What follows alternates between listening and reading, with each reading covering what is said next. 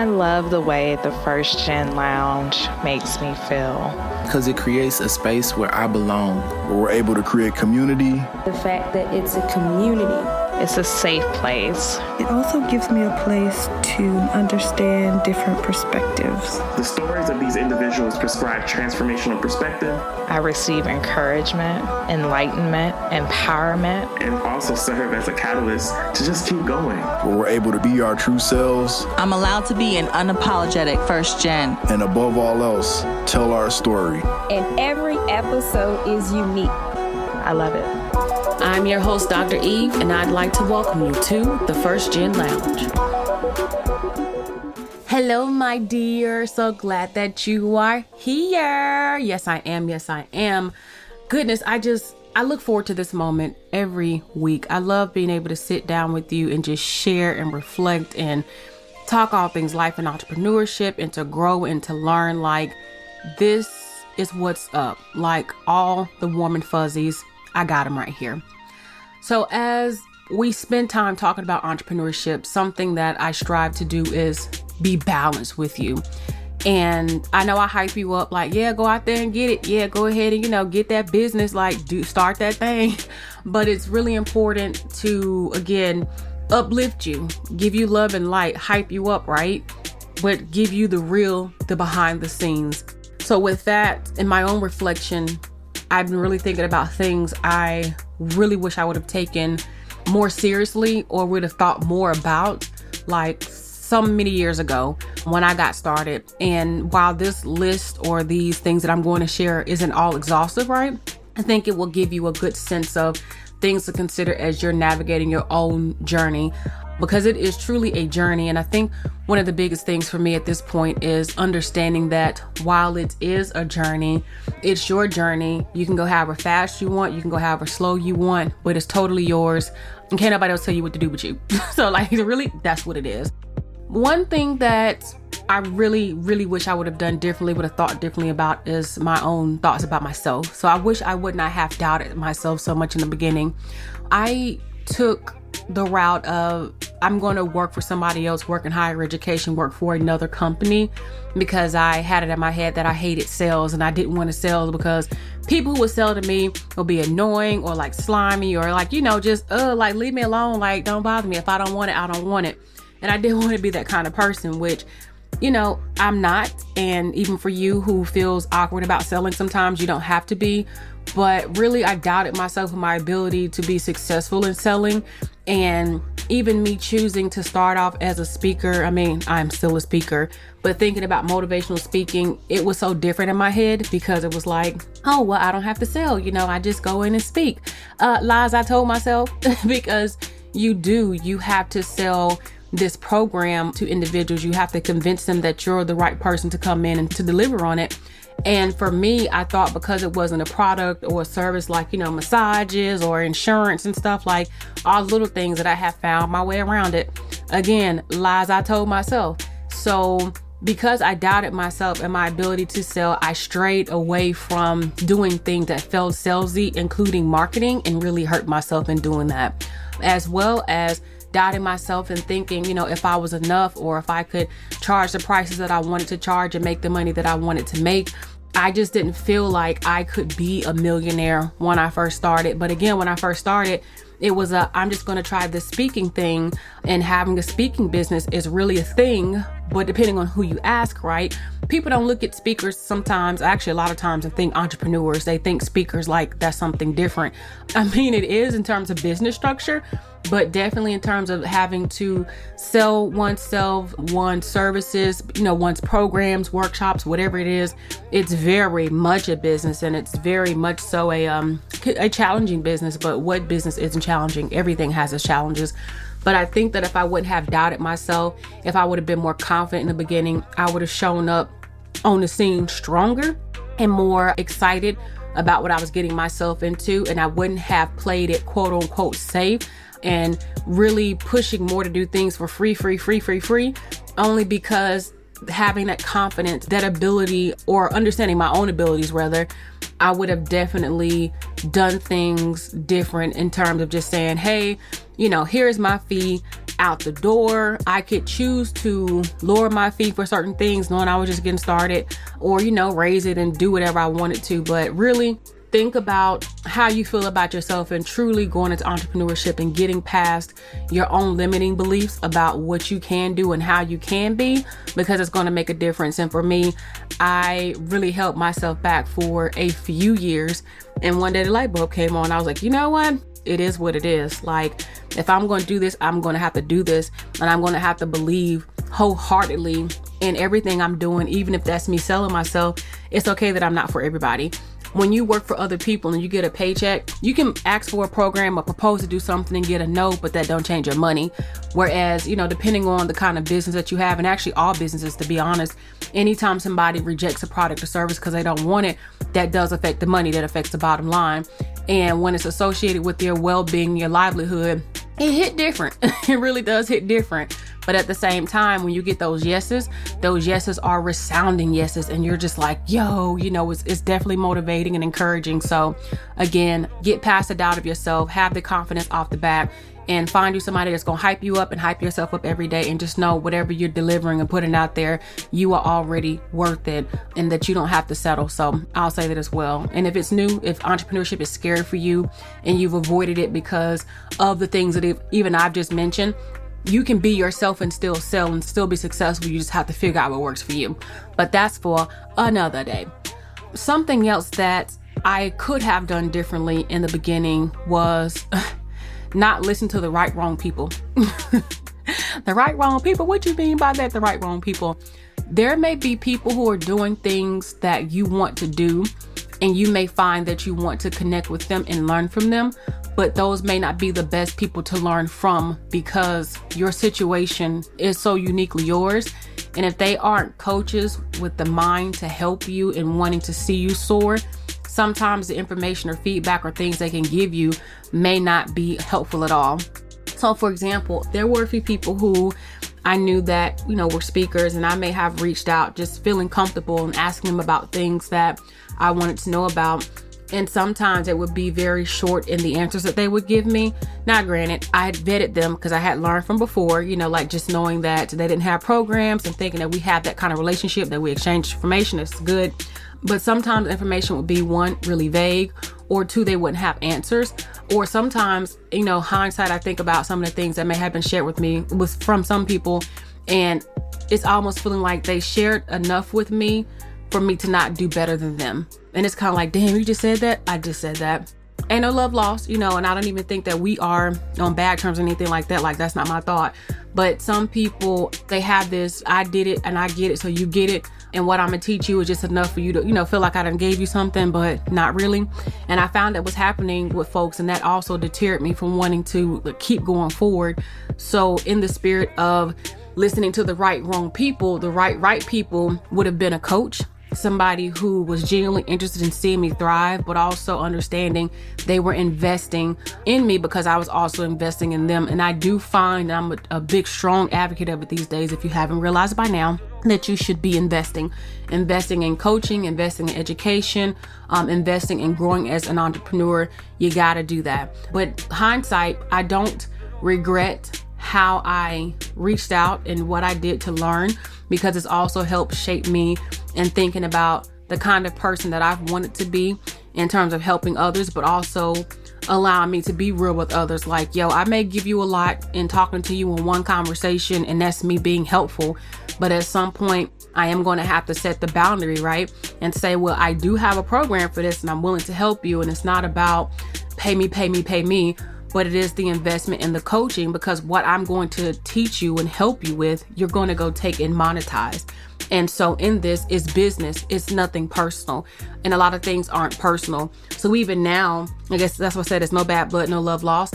If these people are making money from their skill sets and doing things that are changing the game and it's their way of eating, I can understand that they got to protect that because it can be real cutthroat out here. But even again, in listening, I had a few instances where people, you know, with whom I may have been talking to, may have mentioned, you know, as examples, other people who were doing things, and their criticism of those people's work made me feel like I couldn't come into this atmosphere as a speaker, as an entrepreneur, and think that I could charge this amount or do this thing or act this way. Like I needed to know my place. And listening to some of that feedback really did, well, not even feedback, but just to myself, but just listening to some of the commentary really did make me think that I needed to play smaller in the beginning and that I needed to do something different because I hadn't proved myself that I wouldn't where I needed to be to be more validated or more I would cred. That's right, that I didn't have the credibility to be able to show up in certain spaces and do a certain thing a certain way.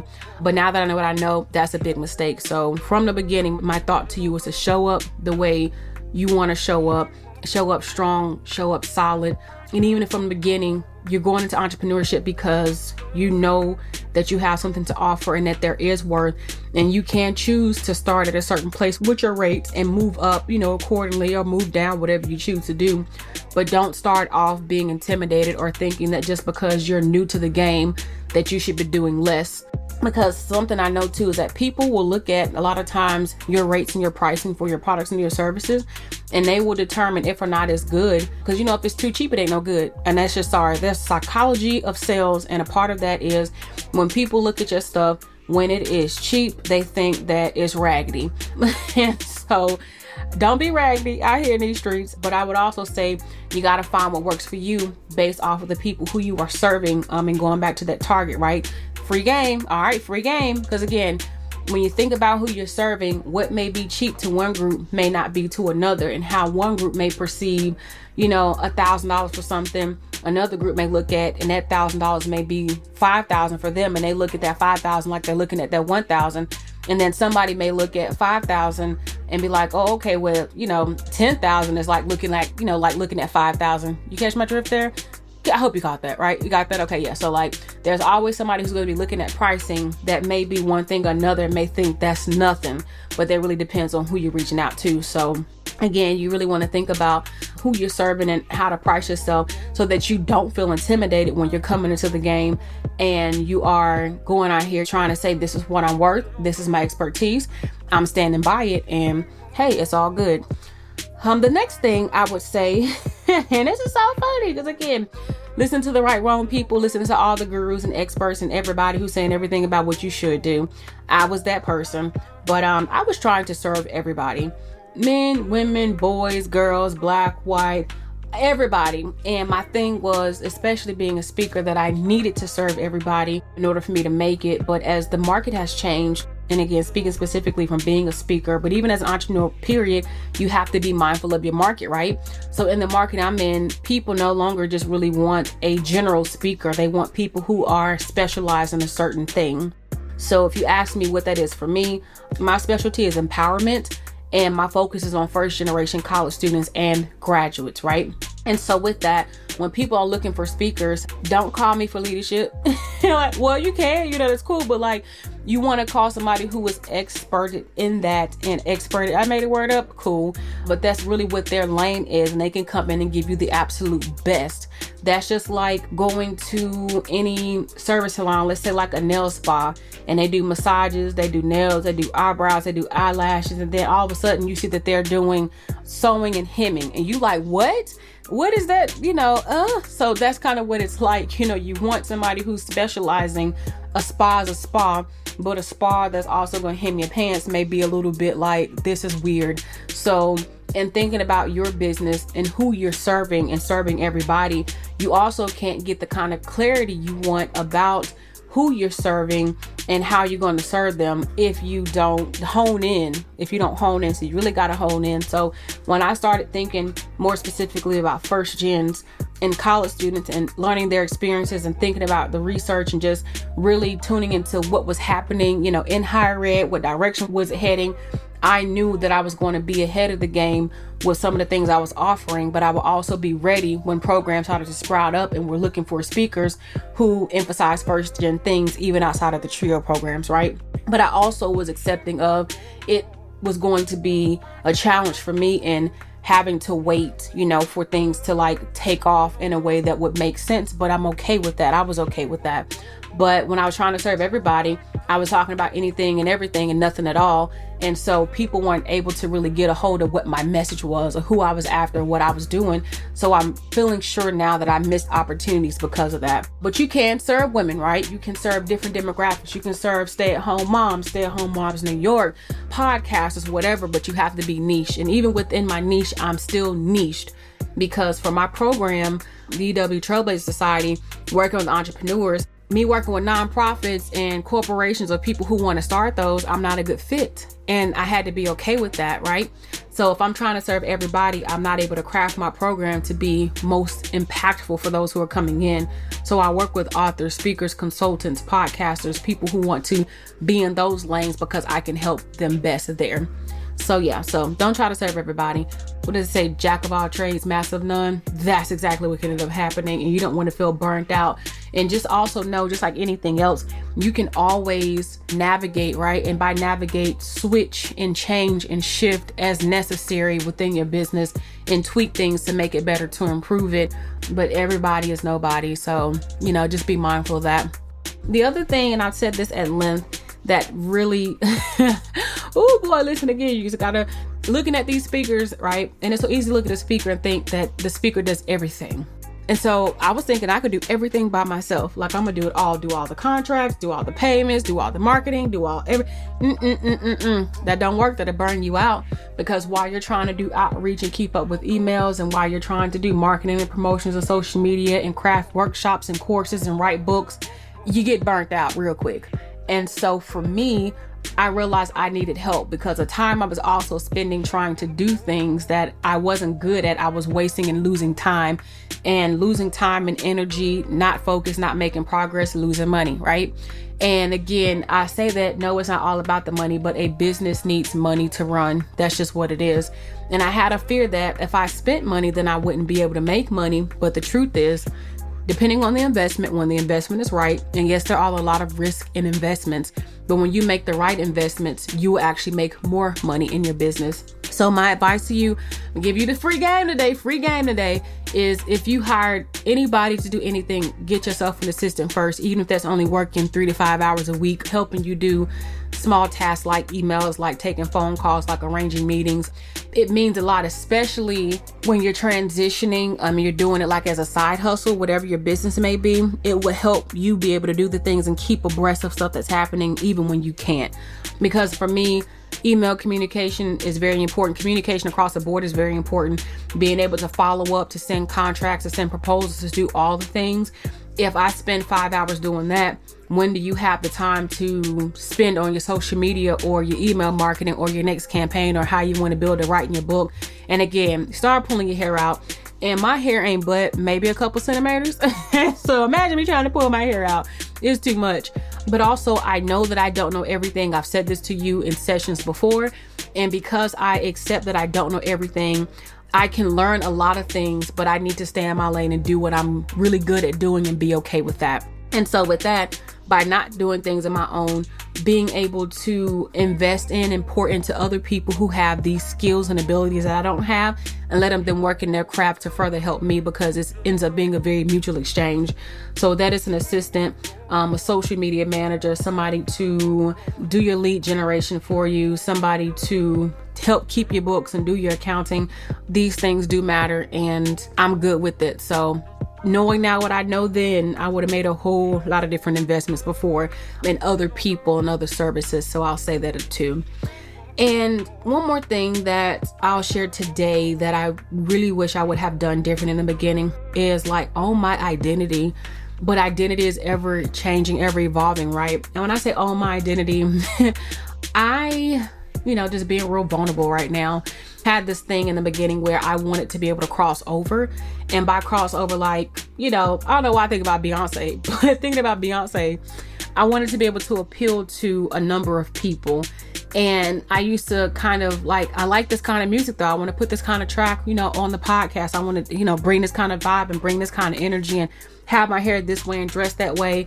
I wanted to be myself, but I also wanted to be embraced and accepted as myself, right? And I tell you honestly, when I started this journey, for me, it was never about DEI perspective. It was never about DEI, diversity, equity, inclusion. it was about finding an identity that didn't have to focus on race or gender or social class, right? Oh, first gen. But the truth is that when we say first gen, a lot of that does end up being race, gender, social class, so many intersections that I've naturally gravitated to the work, but I also am more accepting of it because I'm no longer rejecting myself either. And me being a black woman who should be present and be an example for other black women to go out there and win. And I'm not limited to black people because I've had people ask me before, you know, is your platform just for black people? I'm like, nah, and I never started with that intention that it would be but it's also who is attracted to the work and who's gravitating toward me, who wants to collaborate, who wants to partner. So even if when my thoughts were to be able to cross over, not owning my identity was pushing me to not really embrace more of who I was, but also do more things that were needed and necessary for people of color. And so at this point, I'm still a very open, very, you know, I want to work with everybody thing, but I'm also more intentional and excited about working for people who come from historically marginalized, disadvantaged backgrounds. And I'm okay with owning that because I am a black woman. I can't wash my color off. I can't just wake up and say, you know, I'm just not going to be black today. I don't feel like it. I mean, maybe I could, but you know, I, I just don't see that happening for me. But for what it's worth, though, you know, when I think about just how I've evolved and who I've become, I was like again just kind of rejecting my blackness because I wanted to have an appeal to feel like if I could appeal to a broader audience that I would be more successful. And that was really effed up with me but I didn't know that then. It was only because and I say being effed up because at the end of the day me not being more uh, embracive of my own identity was me saying that people weren't going to show up for me, especially people of color, and they weren't going to go hold me down. But as well as that, my definition of success that I negatively felt about being a black woman, thinking that, you know, black women or just black people and how black businesses go. And, you know, I'm being sensitive about being professional, having a, you know, professional brand, um, you know, having good customer service. So I wanted to ensure that I beat those stereotypes, just to be very candid with you. But I realize now that the only way to have beat those stereotypes in which I have constantly been working towards, especially in the past few years, is by being my black ass self and being okay with being a black woman, a strong black woman who does have an appeal for a black audience. And again, to think and to say that black people don't show up, that they don't support, that they're not collaborating, I had to learn differently and I had to dismantle what society was telling me about us and serve in the way that I needed to serve and serve the people who want to be helped by me. I'm going to say that too.